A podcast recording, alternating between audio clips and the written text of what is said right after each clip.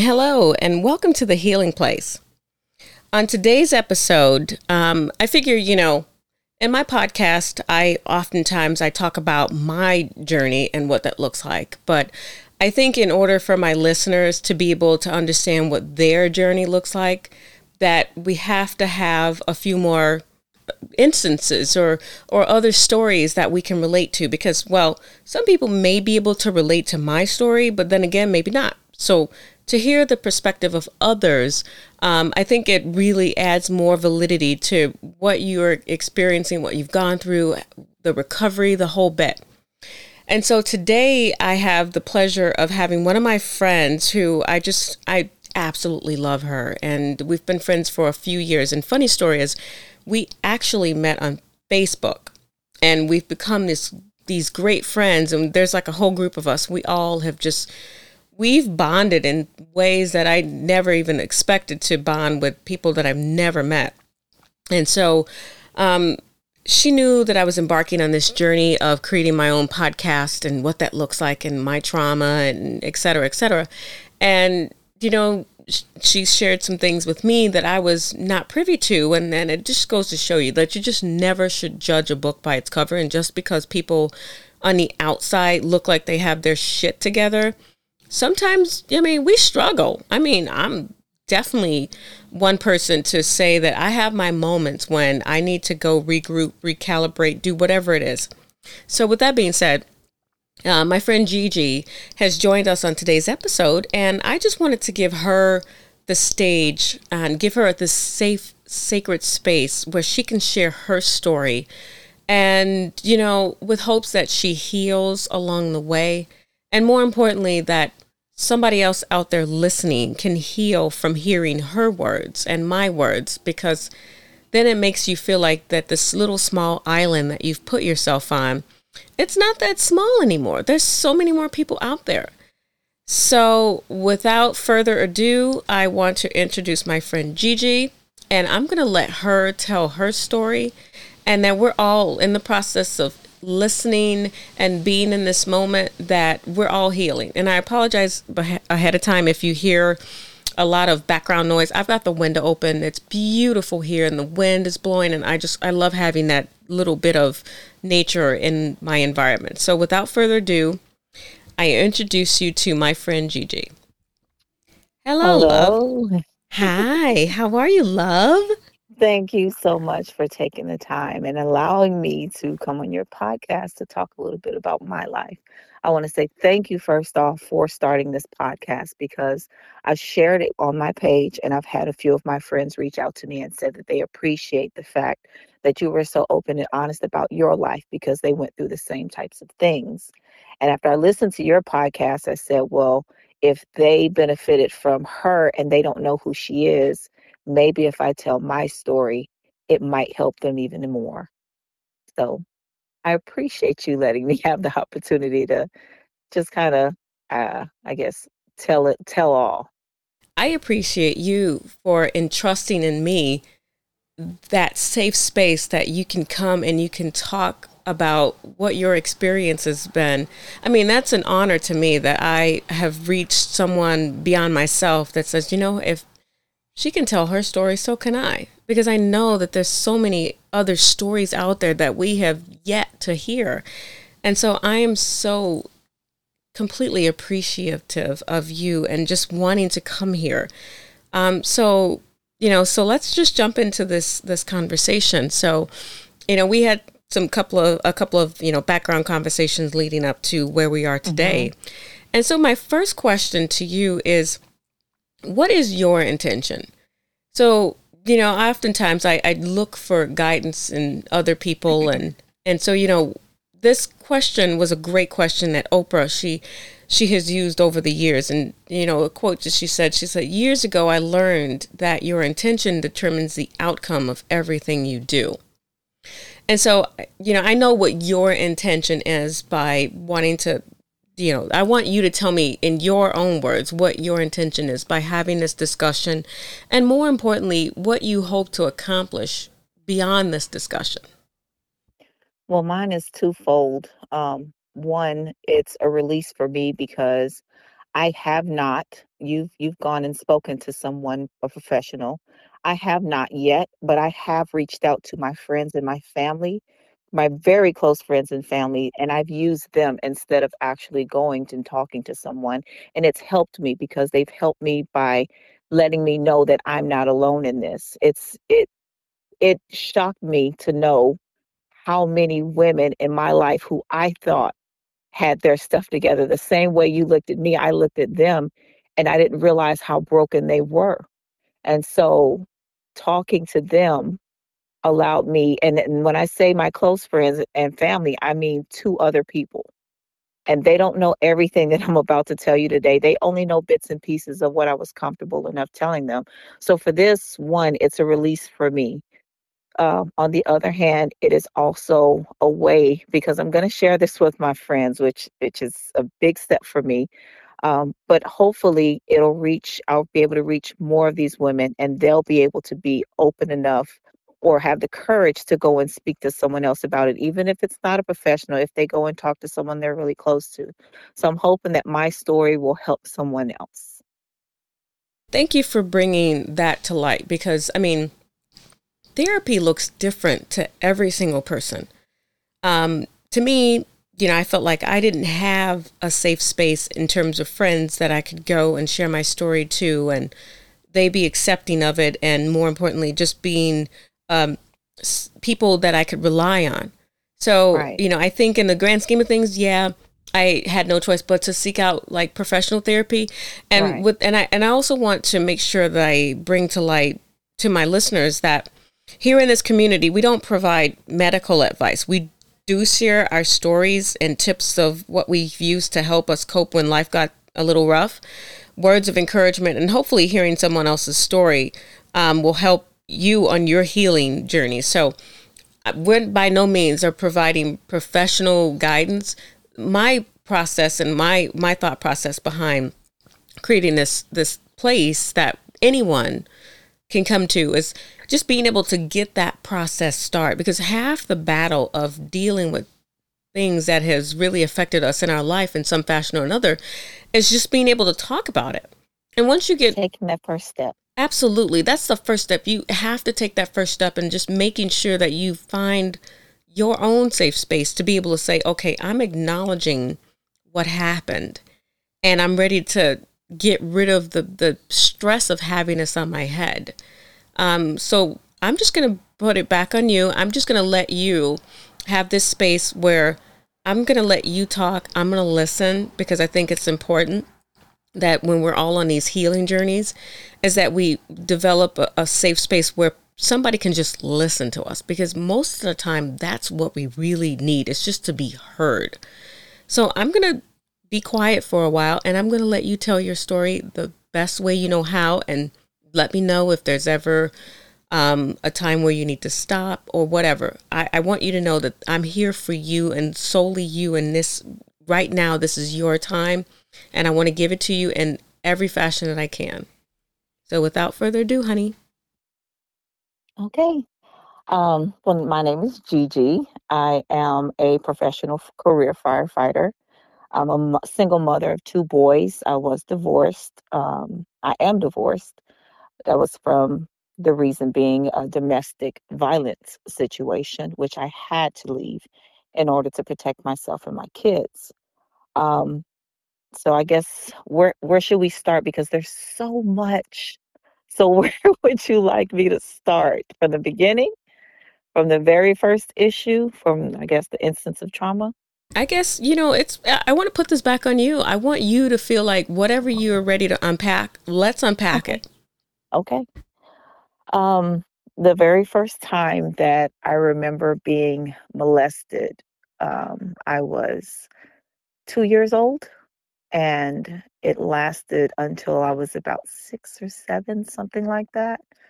And um, it was a family member, it was my cousin and it happened on a regular. Um, my grandmother raised me, which is another long story because a few years ago I found out that my grandmother is not really my grandmother, and no one in my family is even uh, blood related except for my brother. So at the age of six or seven, when I went to school, that's where I learned about sex. No one talked about it in our home. It was a taboo because I was raised in a devout Catholic family. And so things like that, no one discussed because you didn't have sex until you were married. So when my friends were talking about it um, at school, and they made me understand what it was and that what was happening to me wasn't normal. Once that clicked for me, I told my cousin right then and there, I pulled a knife out at six or seven years old, little girl, and I told him, if you ever touch me again, I will kill you. And I meant it. But in that time period, I was so angry. Like a little kid should not be that angry. And now looking back on it, I wish that someone had seen the signs. Like I, I, I as I got older, I started, you know, and, and in my profession, I've seen the same thing happen to other little kids is what I went through. And so I can recognize most of the signs now whenever I see them, but I I really needed at that time someone to see me drowning because from that age on I stayed in trouble. I I took it out because I was so angry. I didn't trust anyone. Um, I was fighting every day, getting kicked out of school, getting expelled in middle school and elementary. Like what how what kid and how come no one saw that? So I was angry at everybody, all of my family members, but I couldn't tell them. How could you tell a devout Catholic grandmother that her other grandson that she adores and they adored him. He was the golden child of the family. He could do no wrong. How do you tell them that they're that he is molesting you? And it took me years to even tell my aunts. It took me 25, 30 years. I think I was 35 the first time I told my aunts what happened because they asked me, Why were you so angry as a child? You were always angry. And I told them, and they still didn't believe me. Even as an adult, me telling them, now imagine had I told them that as a child. If you don't believe me as an adult, how are you going to believe a child?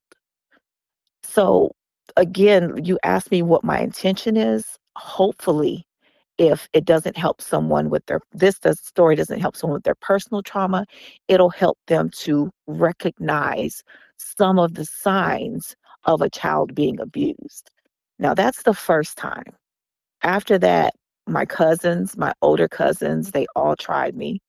Um, 13 years old, they held me down. Um, 14 years old, I was raped by the apartment manager at an apartment complex. My dad sent me off because I was getting into so much trouble. He sent me off to live with his girlfriend. And I took the kids swimming. The kids went back home. The apartment manager grabbed me, raped me. I ended up pregnant. No one in my family knows that. I ended up pregnant. And luckily, one of the little boys in the neighborhood of the, the kids that I was babysitting saw what was happening as he passed by and he just started screaming, Help, help. And the, the guy left. And police came and I I didn't know what to do. I'm 14 years old. I didn't know what to do. I didn't know what to say. So they kept asking me, How old are you? And I kept saying 17 because I didn't want to get my pa- my dad in trouble. I didn't want to get his girlfriend in trouble for me being there alone with the kids.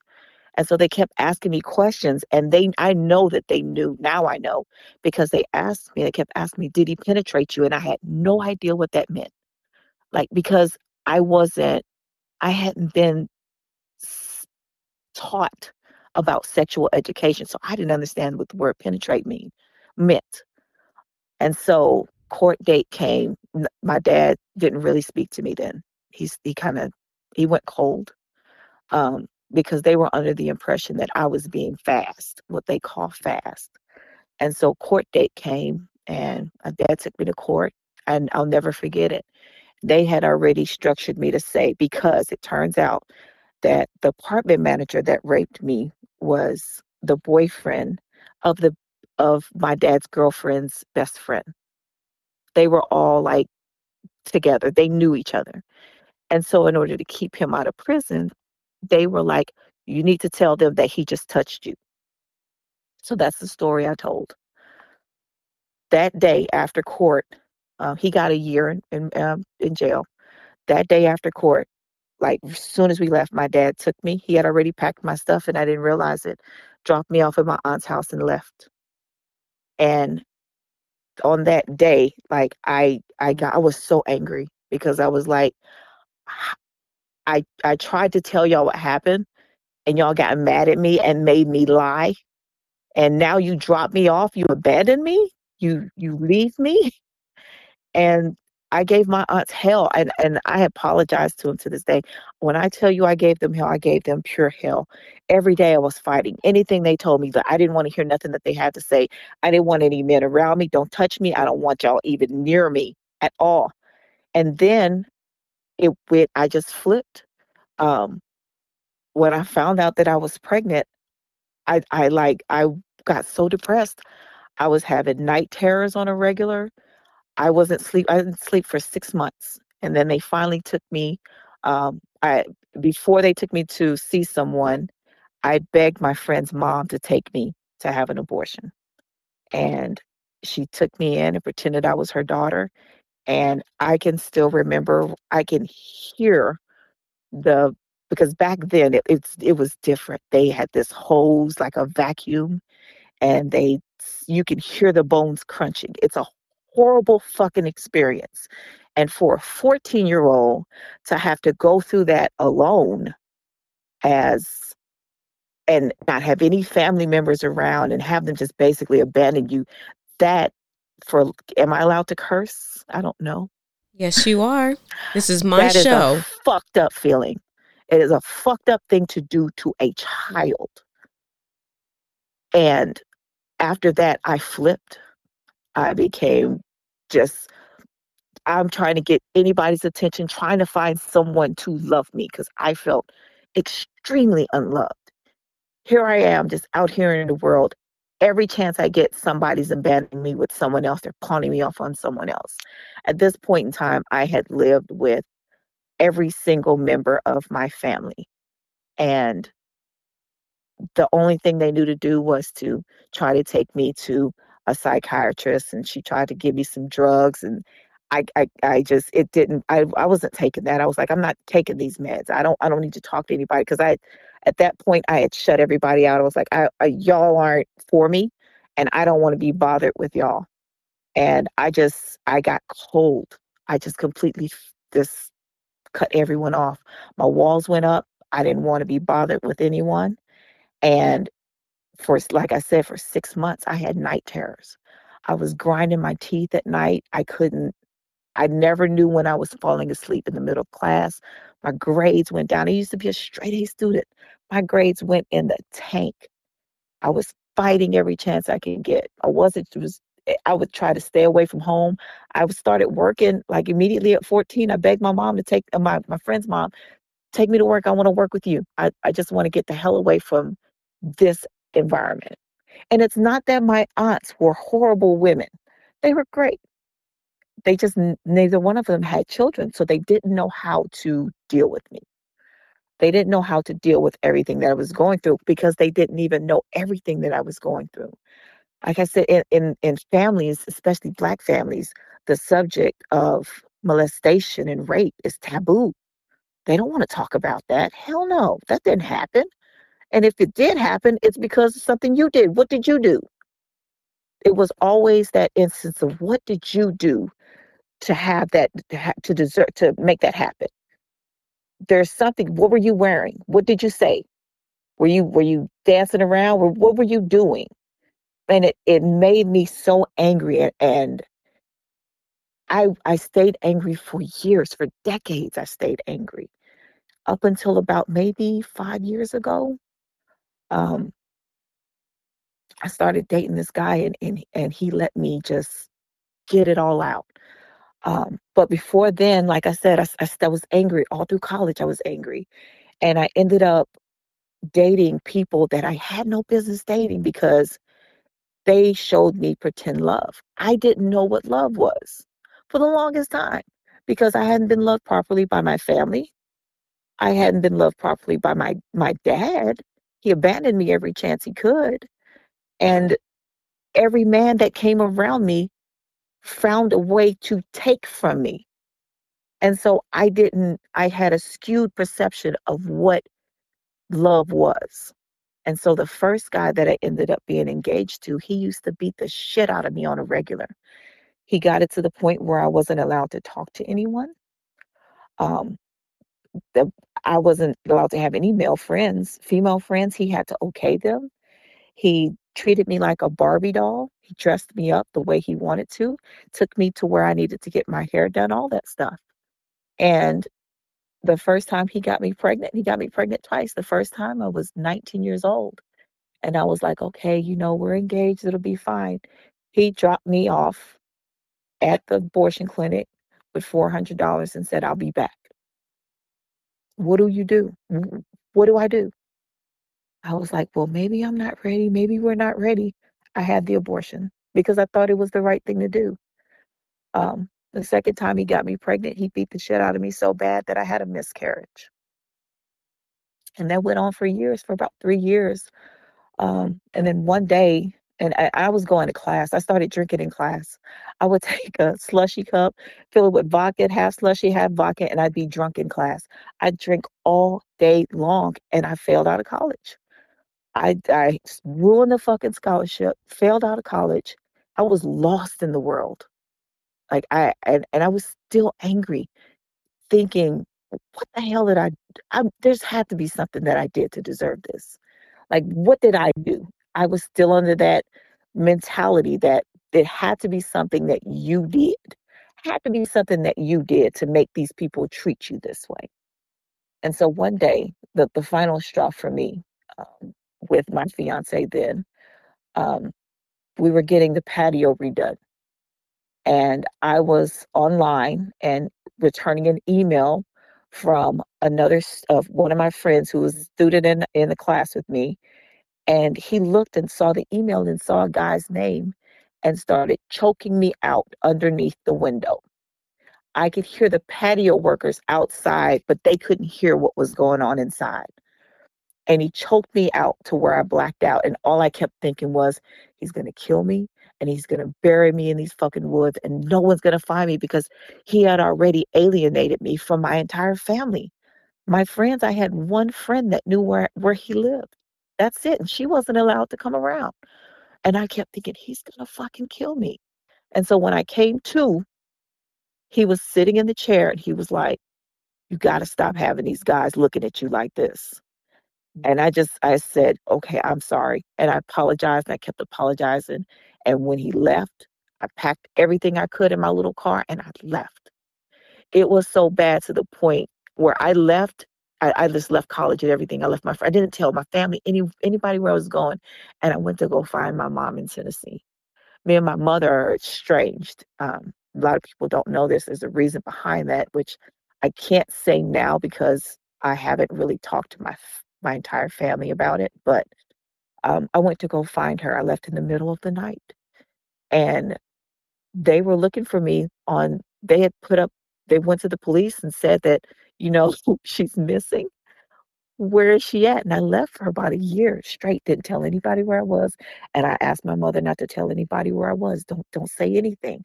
None of my family. No one knew where I was. I was in Nashville, Tennessee. Um, and then I, I left from that and some things happened in Tennessee that I didn't I don't really want to share here, but um, it didn't work out and I came back to Texas and I met my husband now, uh, well my ex-husband. Um, and it was the same pattern because it's what I'd you know, I'd, I'd come accustomed to. He was also beating the hell out of me. I was five months pregnant the first time he punched me in my face in a car, in a moving car. We are going down the highway, punched me in the face. I was like, what? I what what the hell? And he dragged me out, pulled me over, dragged me out the car, and beat the hell out of me. Five months pregnant. And then, um, like eight months, I had a cyst, a uter, what do you call it, a uterus cyst? I had a cyst the size of a softball, um, and it bust. and it hurt like hell. I didn't know what was happening. I thought that I was losing the baby. So I called him. I was like, I need you to come home. At this point, he wasn't coming home at all. Like we, we lived in a horrible situation. I should have never married him. I married him because I was pregnant. But he left me on the floor. He came home and he stood looking over me as though I was trash. Like he hated me. And I could feel like he hated me. And I was like, this is probably not where I need to be. Left me on the ground and left. I ended up having to call one of my friends to take me to the hospital. Everything was fine, but then my water broke not too too not too long later, and I ended up having my son. He was healthy. Love the kid. He is my savior, and I'm so blessed to have these kids. But I had to stay in that relationship, that that abusive relationship for three years, where he beat the hell out of me in front of my kids. Um, and it continued until after I got um, onto my career. Um, my final straw with him, and the day that I said that I will never, ever allow another man to abuse me was the day that I came home from the station. At that point, once I first got my first paycheck, I took it and I took my kids and we left. I went and stayed in a one little bedroom apartment.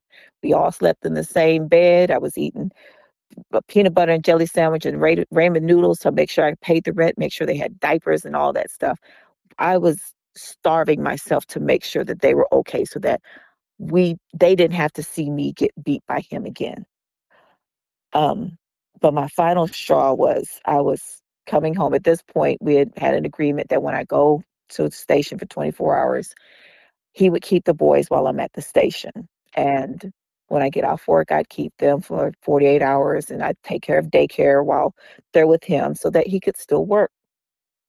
Well, I got I got to the to his shop um, and I was supposed to be taking them to a doctor's appointment. And I kept calling him and I was like, okay, where are you at? You're not here. Okay, I'll just wait on you. So in that time, I was like, okay, this is your chance to just find them, just in this. So I called my divorce a divorce attorney and we were talking and he pulls up at 10 o'clock. He was supposed to be there at 8 o'clock.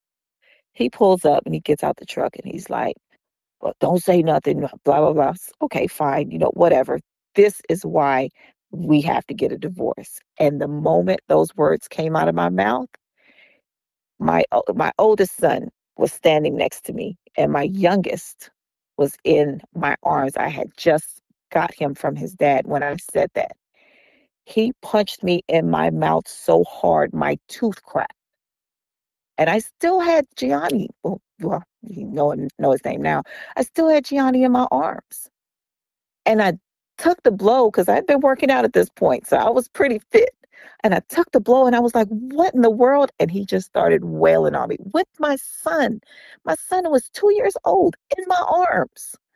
And so my little E was standing there and he was screaming. And so I tucked and rolled. I grabbed him by my arms and I rolled on the ground and I just curled my body around him. My ex husband started kicking the shit out of me, all in my back. And I, I, all I remember was just don't, don't let him kick the baby. Don't let him kick the baby. And so I just lost it. I snapped at that part. I rolled my my son away and I got up and we just went blow to blow. I I I couldn't take it anymore. We fought like two fools in the strike, just straight blow to blow. And finally he backed up and I was like, enough, enough. And I grabbed my kids, scooped them up, got in the car, and I tried my best to calm them down. I was like, there's no way they should keep seeing that this shit has got to stop. I've got to put an end to it. Well, turns out he goes to the police station, and guess who they arrest? Me because he went to the police first. Even though they had a history of phone calls, of them coming out to the house, they have a history, they've seen a history of domestic violence with me calling for him, but they arrest me because he called first. It's still instilling in my head over and over what did you do to deserve what you're getting? And this is, I'm grown at this point. I'm 30 something years old.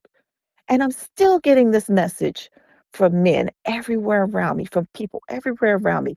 You did something. What did you do? You did something wrong. And at that moment, it it it clicked. I was like, it's got to be something that I'm doing. What do I do to get myself out of this situation? And I left. I said, I'm done. On that day, I was like, I'm done. I am going to change who I allow into my personal space. And I think that because of all of that stuff that I've dealt with, and, and from that day, I've never had another man put his hands on me. I have never had another eh, and and and I mean physically and also sexually unwanted. I've never had that issue again because I put up boundaries and I've surrounded myself with a village of people who show me nothing but love. All the people who were negative and who didn't have my best interest, I pushed them out. I moved on. And in a way, it was something that I was doing. I was being desperate. I was being desperate for love and attention because I was not taught what real love is. And and and I mean platonic love, and I mean love from family, and certainly not romantic love. I had never been taught that. I had to learn by all the negative things that had happened to me in my life by using that and saying, that's not love. So this must be. And I've had, after that, I have had a great relationship. Didn't work out because we were going in two separate directions, but it was nothing like my previous relationships in my life. Um, the negative side to that, to all of that, as far as my kids are concerned, is I think that I may have been overprotective. I talked to them about um, I'm not as open because you know my upbringing about sex and you know what happens but i do i have i started asking them when they were younger did someone touch you? Has someone touched your privates? And it's sad that i have to for me it's sad that i have to ask that specific question but because of what i had been through it scares me. And it always scared me when when i let them go with their dad and he would let them stay with other people. It's like, I don't know. And I don't know what they're doing to my kids. And I had to make myself stop freaking out and stop over worrying and just pray as much as I can that God would keep them safe. And on my end, ask them before I about asking them, did someone touch you inappropriately? Did someone touch you in a way that you didn't like? Did you make you feel uncomfortable? And the answer is always no. I don't know. Mm, I, I hope it has never happened to them but I don't know. But I wanted to break that cycle of having that subject be taboo, where they're too scared to come and tell me if someone has touched them negatively. So that's my story on a shortened version because I didn't know how long we were going to talk. So I tried to compact it as much as possible. But that's my story. That's the first part of my story. Oh my God. I mean, I'm sitting here listening, and every time you said there was something else to add to the story, I'm going, oh my gosh, this poor woman. And it's so, and, and you know, I was so connected to your story and the parallels that you and I share. And here, I didn't know that you had went through any of this stuff because I remember you, you learn know, to hide it. Yeah. You learn to you hide learn it. To... You put a mask on. Yeah. And, you know, you and I, we met on Facebook through our group of friends. And, you know, I remember the first time that you had posted about that you were going to go up, um, you were going to take the test to become lieutenant. And I was like, this is a woman who is determined to do whatever the frick she wants to do in her life and and i always admired you how you were always so well put together and and we've had some fun on facebook and you know that whole dub smash thing that came up today i'm like oh my god we were some damn idiots but we had That's so part of much my therapy fun. though yeah i agree and and it's like and here I'm like, she's got it all, she's got it going on. She's got it all together. And that just goes to show you that you know, you should never judge a book by its cover because everybody has a story. And some people's stories are a bit more tragic than others. And it's only when you get behind, get beyond the threshold of like the fake friends and you become like a real friend that you get you're like wow because i'm sitting here listening to your story and i'm just like oh my god that that was me and i think it's so important to have victims speak out about their stories and speak however the way you want to speak because this is why we need to believe victims think about all the victims that have come forward and what about the victims that haven't that can't that won't because they're scared. I mean, my mom right. and my sister were victims. They'll never be able to speak their own truths because they're both dead.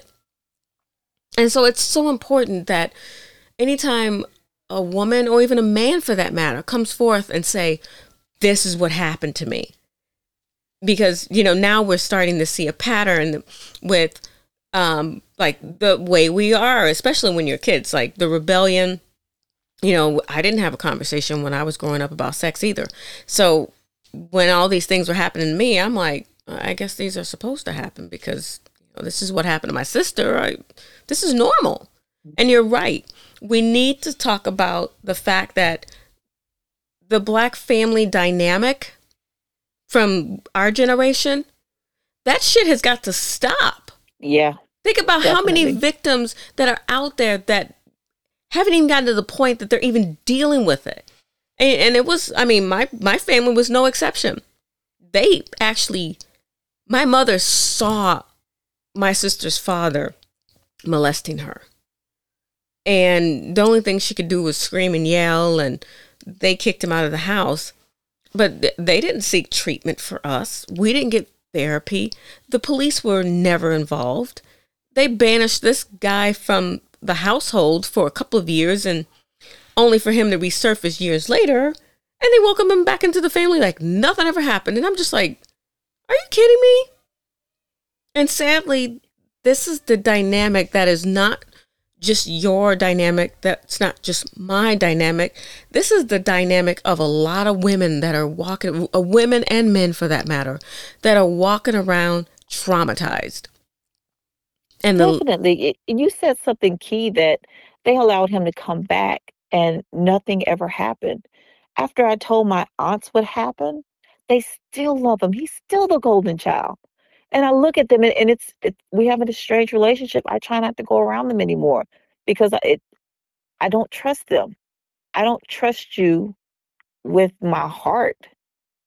Honestly if I don't trust you with my heart, I definitely don't trust you around my kids because if something happened to my kids like that, and you're treated you treated as though it never happened, that's a problem for me. And to the, well, you know, life karma came back around, and there's nothing that I can do to him that God has not already taken care of. But for my family to ignore it as though it never happened and no one ever said anything else about it yeah, that's the crazy part because think about the ones that, you know, like I said, again, I, I can't tell you how many women that I've talked to, especially black women that I've talked to that are in my relationship. Sorry, my husband's yelling in the background. Okay. Um, but yeah, I can't tell you how many black women that I've talked to, and the stories are so similar. It's like, did you pull that out of my head? Were you did you listen to my story and take cues from me? But that was their story, the same exact parallels. And it's like we have to change that dynamic because it's bad enough that black people don't believe, you know, there's a great deal of black people um, that don't believe in therapy. And they're like, I don't need to pay somebody to come and teach me how to run my life. And it's not even about that. It's about navigating life through life when things are challenging and you aren't equipped to be able to move past them. And so, um, you know, I, whew, I just want first go ahead, honey. With, as far as therapy, uh, like I said, about five years ago was the first time that I had spoken. I had really talked to someone about everything. And he suggested I go seek therapy. And I took the step. I made the appointment, got everything taken care of. And the day that I was supposed to show up, she never answered the phone. And so for me, I was like, well, maybe this is how it's supposed to be. I'm not supposed to go. So I never took that step again. And I was already nervous about it because I was like, I don't know this woman. I don't trust her. Like this is some stranger. She might go off and tell everybody that I'm crazy or something like it, or mess me up in the head and have me thinking something else. Or I didn't know what to expect because I had never. The only time that I'd gone to a therapist was when I was 14, and they forced me to go, and I didn't talk. I was like, I'm not going in here and talking to who is this person? so for me, like no one in my family that I know of has gone to seek therapy except for me. And I didn't seek it. They sent me there. And I felt like they were sending me to like an insane asylum. That's what I thought because that's what I'd seen in the movies. When you go see a therapist, because you're crazy. Now I know that's different, but because of my job, I don't have the time. Um, so my friends, my friend and my aunt are my sounding board. They're my version of therapy. And I know they're not professional, but it's the best that I can do for right now. In the future, I will go and seek professional help. I need someone to talk to outside of my family that will be able to help me deal with some things because I don't have night terrors like I used to anymore. Thank God. But it does happen. I do get some things trigger me. I have moments that trigger me. In certain movies, when I see things happen, it triggers me and it I kind of lose it. And I feel crazy at the time. I know I'm not crazy, but I feel crazy because it it brings all of that stuff rushing back at one time. And then I go through my phases of where I'm having night terrors again and I can't sleep and I'm drinking. Stuff like that. And I I need someone to help me to stop that cycle. I wear a mask. Like you said, no one would ever think that anything like that happened to me because I, I laugh and I joke because I want to be happy. I seek I, I I have to find things that bring me joy and happiness, which is why you see me posting the silly stuff and doing the videos and stuff because that helps me to forget about all the bullshit that I've had to deal with in my life. So you you you really touched on something as far as the the tabooness of therapy in black families because it is. And it's a shame that even now, it's still a taboo. And, you know, I, I, to me, you know, it's like we really, one of the reasons why I, I created this podcast is because I wanted to shed more light on the importance of what good mental health looks like. And, and knowing that if you go talk to a therapist, you're not a cracked pot, contrary to what people might think. Hell, I think we all might need a therapist every now and then in our lives when things get a little chaotic.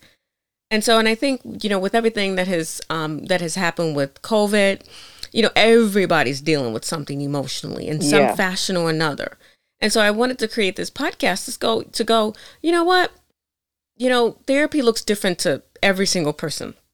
And, you know, some people, it might take them years before they seek out therapy, but they have other methods of therapy that works for them. Because you and I are similar in, in that, you know, I post a lot of funny memes and videos and stuff like that because to me that's therapy and and I I want to laugh. I want people yes. to feel comfortable around me so I make them laugh. And I'll or I'll I'll post a, a funny saying that sometimes I have these Felicia isms and I don't know where the hell they come from. and I'm just like, where the hell did I get this from? But then I think about it, I'm like, that was funny. And so you, you and I, we, I mean, that's, I think that's one of the reasons why we, we bonded so easily yeah. with our group of friends and the whole dub smash and you know we tried to do the TikTok and but we but those videos that we posted from years ago we keep reposting them because it's like oh my god that was man those were some funny times and so you know I appreciate the fact that you know yes you recognize the fact that at some point you'll have to seek out professional therapy but right now for where you are in life you've surrounded yourself with a great support group of people and methods that can help you heal from the inside out. And, you know, when you're ready to unload that baggage as a whole, then yeah, you'll go and you'll talk to someone professionally. But of course, that's going to take some time because with any victim of trauma, especially sexual trauma of any sort, you know, you have a hard time trusting people, even if they're the oh, same definitely. sex. Definitely. And, and so, you know, you have to build that trust up and, and in many ways they have to earn that trust as as as life should be. Every single person that comes into your life should have earned your trust. They shouldn't just get it just because of who they are, whether they're family members or not. I think that's a big part of why I choose to be single. I'm I'm dating someone, but I I have a hard time allowing anybody to get really close because how do you tell someone that's interested in you all of this stuff that I've just told you today and expect them to just accept that, especially if they see me in one of my vulnerable moments where I've been triggered by something and I have to step back away from everyone in order to get myself back together. And I in, inadvertently end up pushing people away because I'm like, this is my stuff to deal with. This is my trauma to deal with it. And this is how I deal with it. I don't want you to be caught in this whirlwind that is my bullshit because of what happened to me as a kid when I was younger.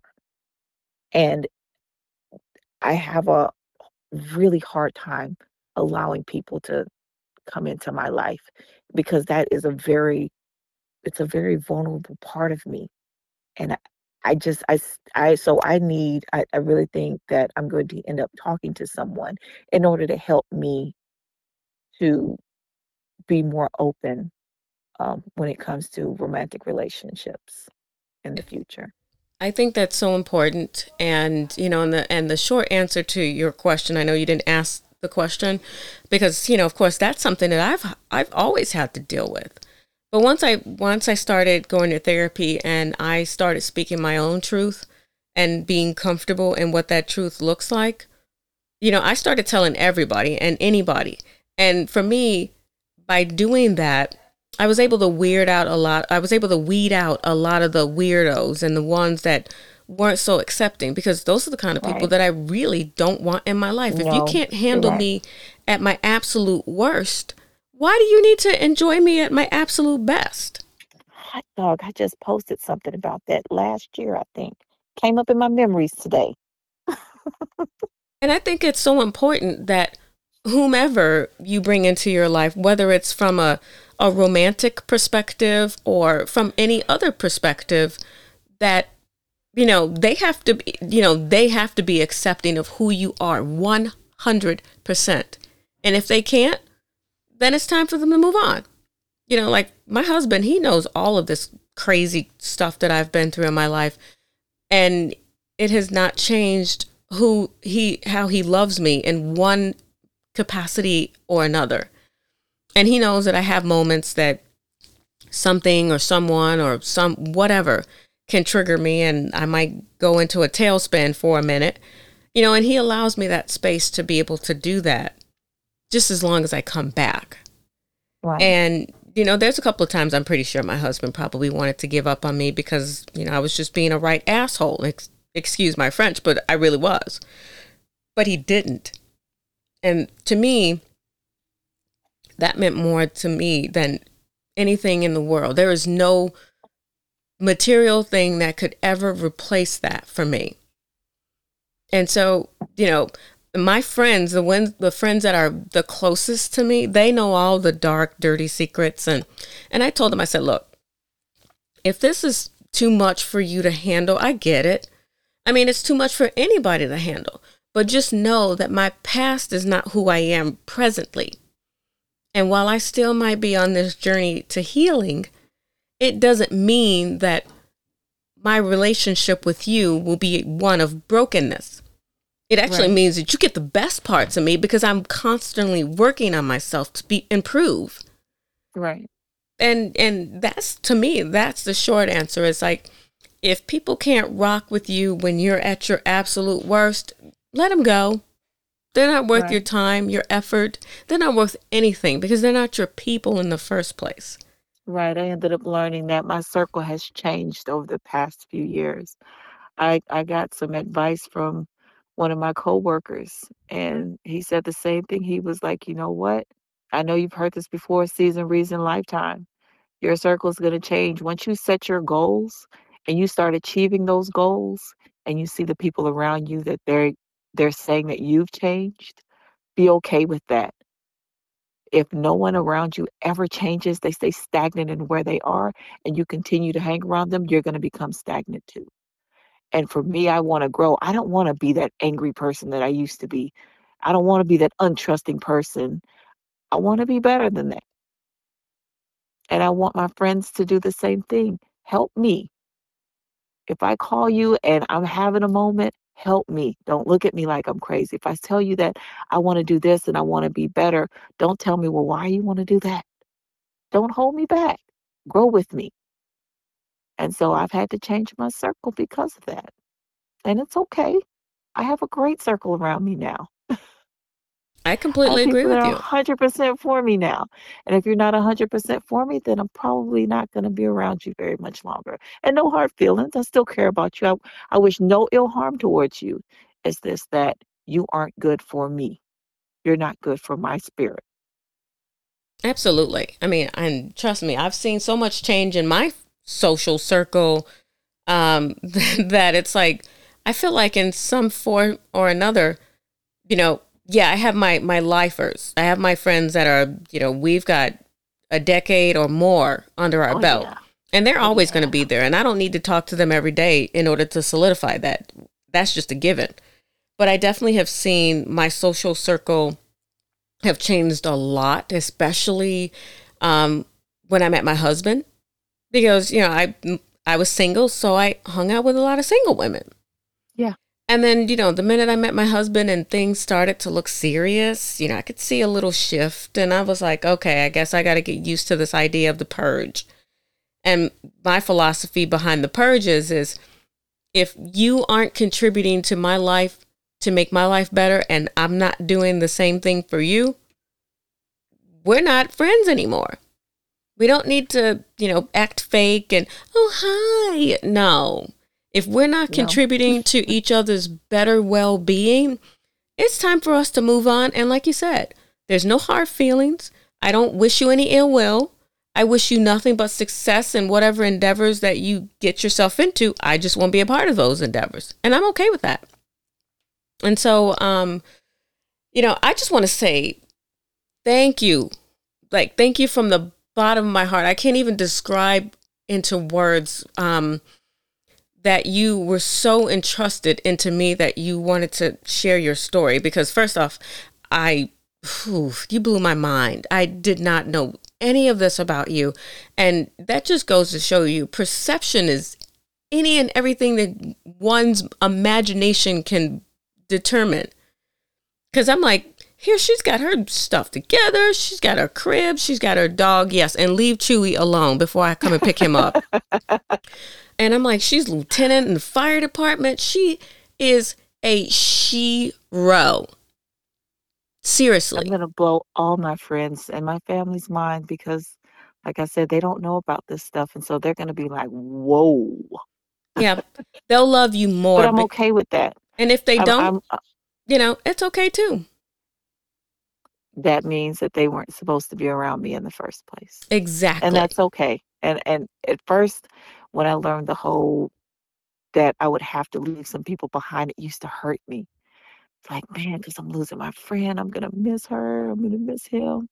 But then now, you know, I I just check in on them every now and then. You're doing good? Good. All right, take care. And I and my life has been so much richer since I've left all that negativity behind. Sometimes you have to leave people where they are. Whereas um, I I've heard the ter- the term sometimes you have to meet people where they are. And oftentimes on that journey, they're not coming with you. And it's okay mm-hmm. to leave them where they are. They'll be okay.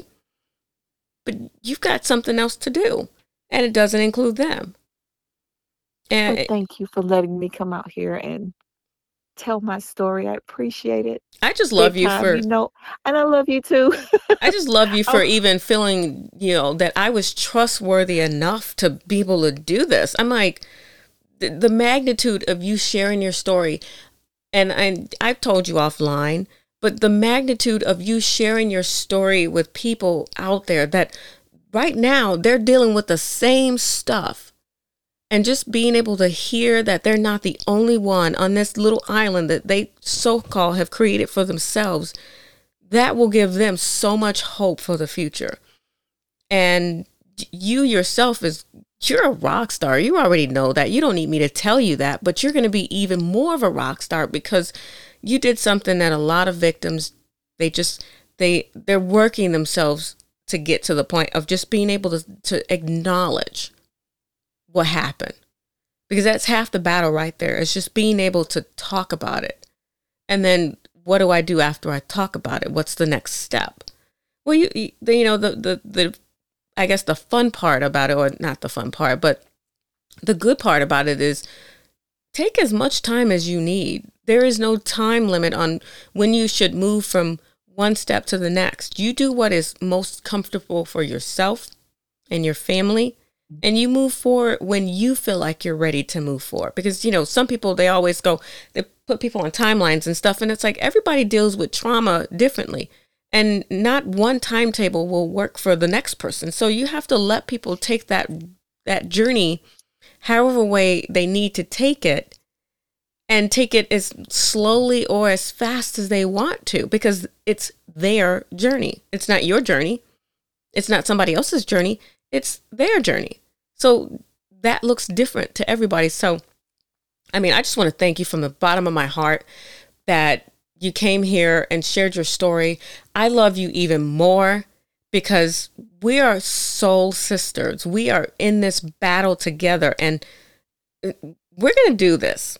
We're going to reach so many other women just by telling our stories and just so. the the success of what that looks like because when you're going through trauma, you don't realize that there's another side of it called success because you're in the middle of it and you're like, this is never going to end. My fate has already been sealed and I just have to get right. used to it. But there is another side. And so I just want to tell you that you coming here sharing your story is going to help so many people.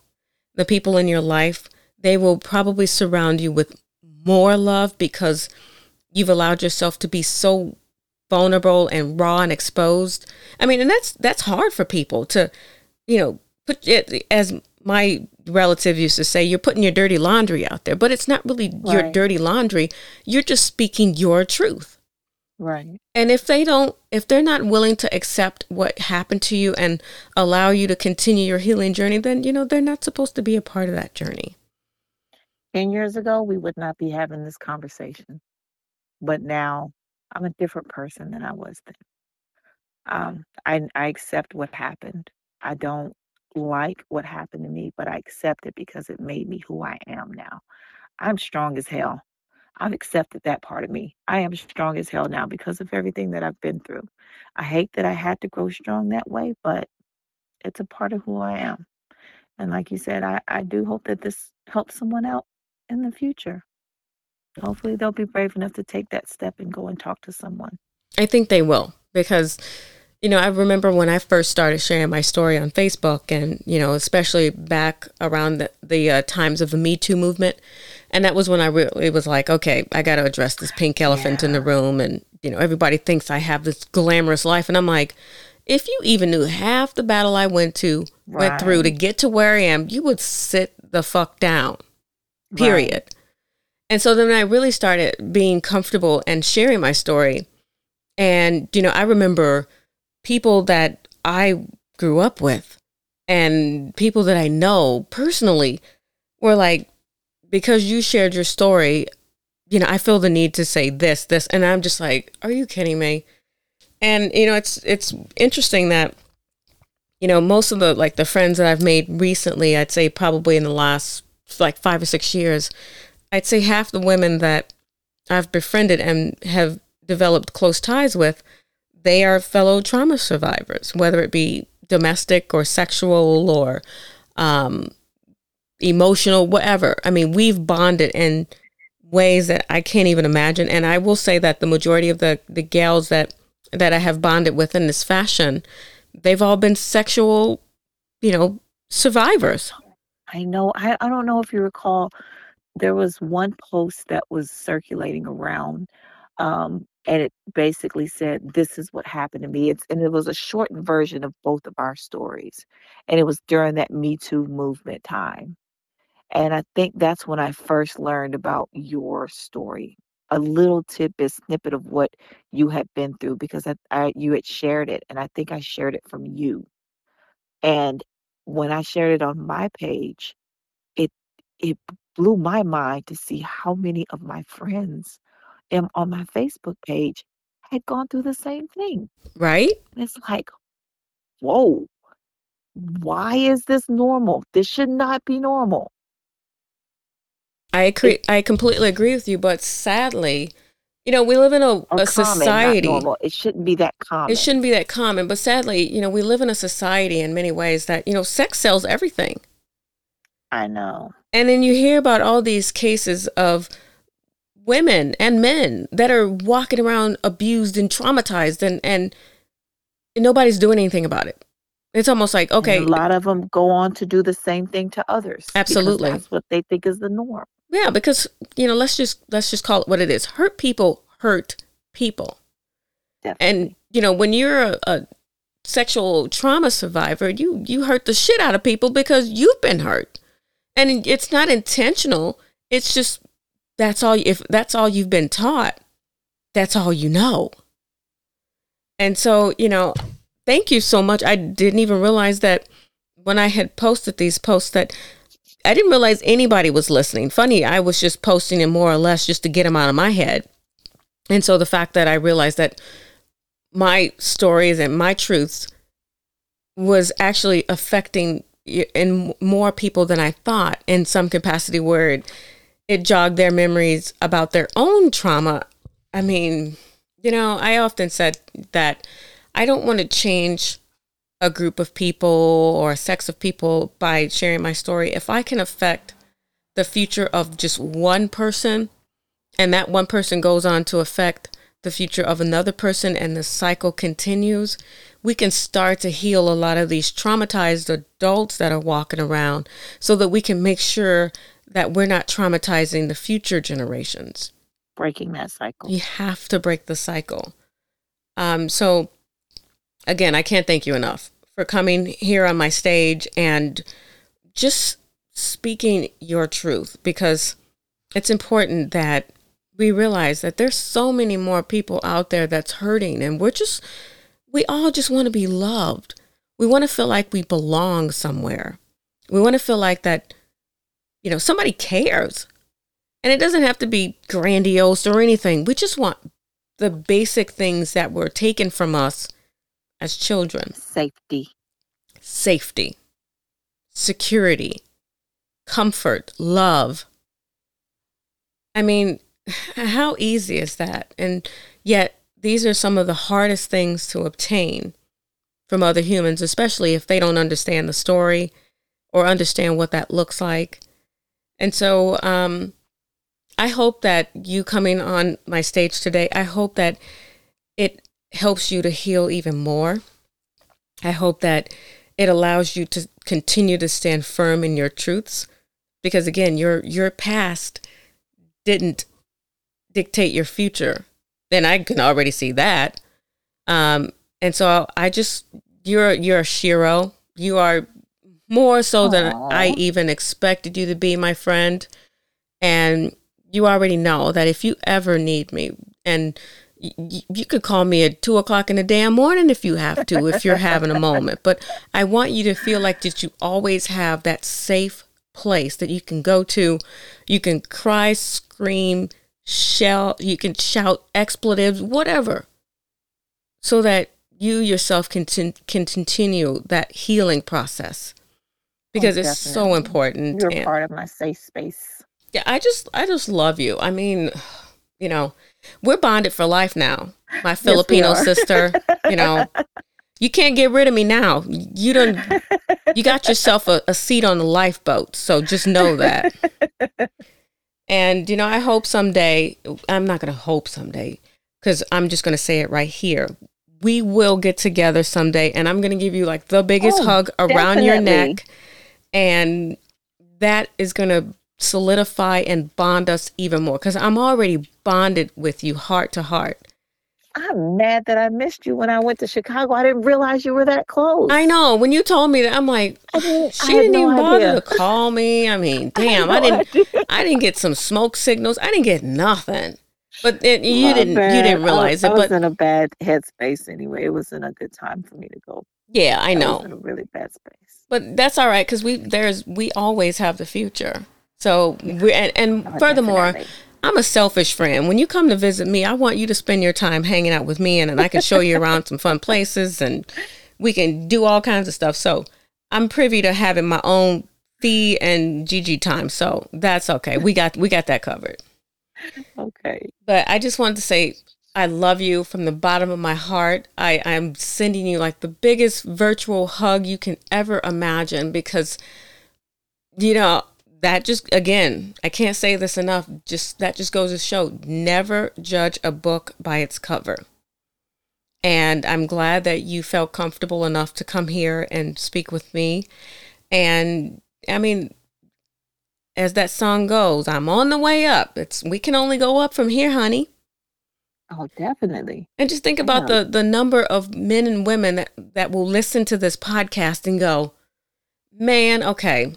They're giving me their encouragement to just just hang in there. It's gonna be all right. And just know you can't share your story with everybody because not everybody's gonna be rocking with you. You gotta be selective and choose who is gonna be in your corner and who's not gonna take your pain and try to use it against you. Because we all know that we've had people that come into our lives that they'll take our tragedy and and use it against us to make us feel even worse. Definitely. Yeah. So that's that's the most important thing. So um, I'm going to close out this uh, this segment with saying that you know in life we meet people and oftentimes we don't necessarily know what the if there's an ulterior motive or what what is the reasoning behind the reason why they're in our lives. And I remember when I met you and our whole group of friends, and I'm like, you know, I always question why people come into my life. And so I'm like, why, you know, why did these guys come into my life? I mean, we've never met each other, but they're there. And I'm good with that. And so now I'm realizing years later the reason why you guys were brought into my life, and specifically the reason why you and I have stayed connected all this time, is because we shared a story that, you know, there's, while there are lots of similarities, there are differences, but we share a bond that, you know, we didn't expect to have, and nor did we want to have. It, unfortunately, it was just the, the cards that were dealt to us at that time. And I'm so glad that we met. I'm so glad that you and I are, we're bonded, we're sisters. And I think, you know, that's what, you know, victims that are listening right now, they need to feel like that they've got a tribe out there that's going to look after them and we can band together and between your skills and your your skills as a firefighter and I can't even imagine the training you had to go through to get to where you are. And my martial arts skills, dude, we can mess some people up. Not that we ever need to do that. I'll put that disclaimer out there, but you, I've left that part of my past behind. Ciao. I mean, I still every now and then when my friends are going through some things, I'll go, Do you need me to pack the kit? and people are like, What do you mean? It's like, it's an inside joke. Only my friends know what that means. So unless you're a real close friend, you won't understand that and just let it go. But I want this. I want my survivors out there, my thrivers, my warriors that are listening out there to know that you are stronger than you even can think that you are. And when you've got women like me and Gigi on your team, you are invincible. Stand in your truth. Say whatever it is you need to say. Say it loud so everybody in the jungle can hear and they wake the fuck up. Because we need to understand that this is not something that needs to be taken lightly. We've got a lot of trauma victims out there that are hurting. We have people out there that they hurt other people because this is all they know. And we need to, more importantly, we need to listen to our victims. My name is Fee. Thank you so much for listening to this episode of The Healing Place. I hope you take something from it that inspires you to continue to move forward and just know it is your truth and your truth only, and only you can tell your story. Thank you again for listening. I hope you have a great rest of your day. Take care.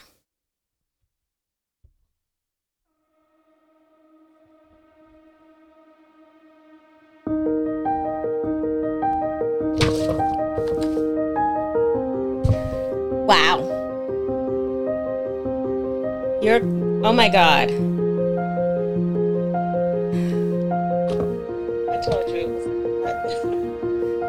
Oh, child. not even the full story. I haven't, you know, I wasn't ready to, to say that. Yeah. I don't know who my family is. Yeah, I get it.